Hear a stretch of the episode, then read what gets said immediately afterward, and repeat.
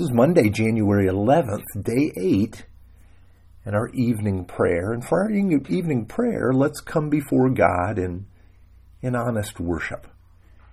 Gracious and loving God, help me to see that you carry the burden of our world, not me. Help me to see that you sustain me by your love in season and out of season. I can depend on you.